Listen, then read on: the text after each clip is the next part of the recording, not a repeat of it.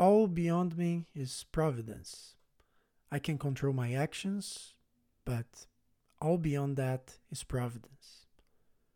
Some may call it divine providence, the ancient Greeks call it logos, and others call it differently.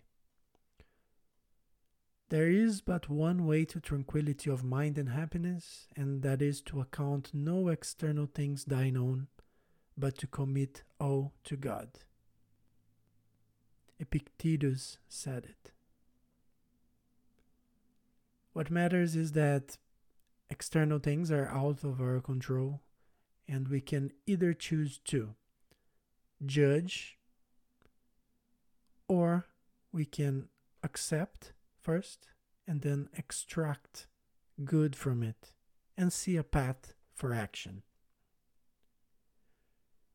The external things are an ocean of chaos we swim in. We shouldn't try and judge every drop, but allow us to get wet and then swim. All beyond me is providence. Accept first, then take action. Accept being wet, and then swim. Stay sane.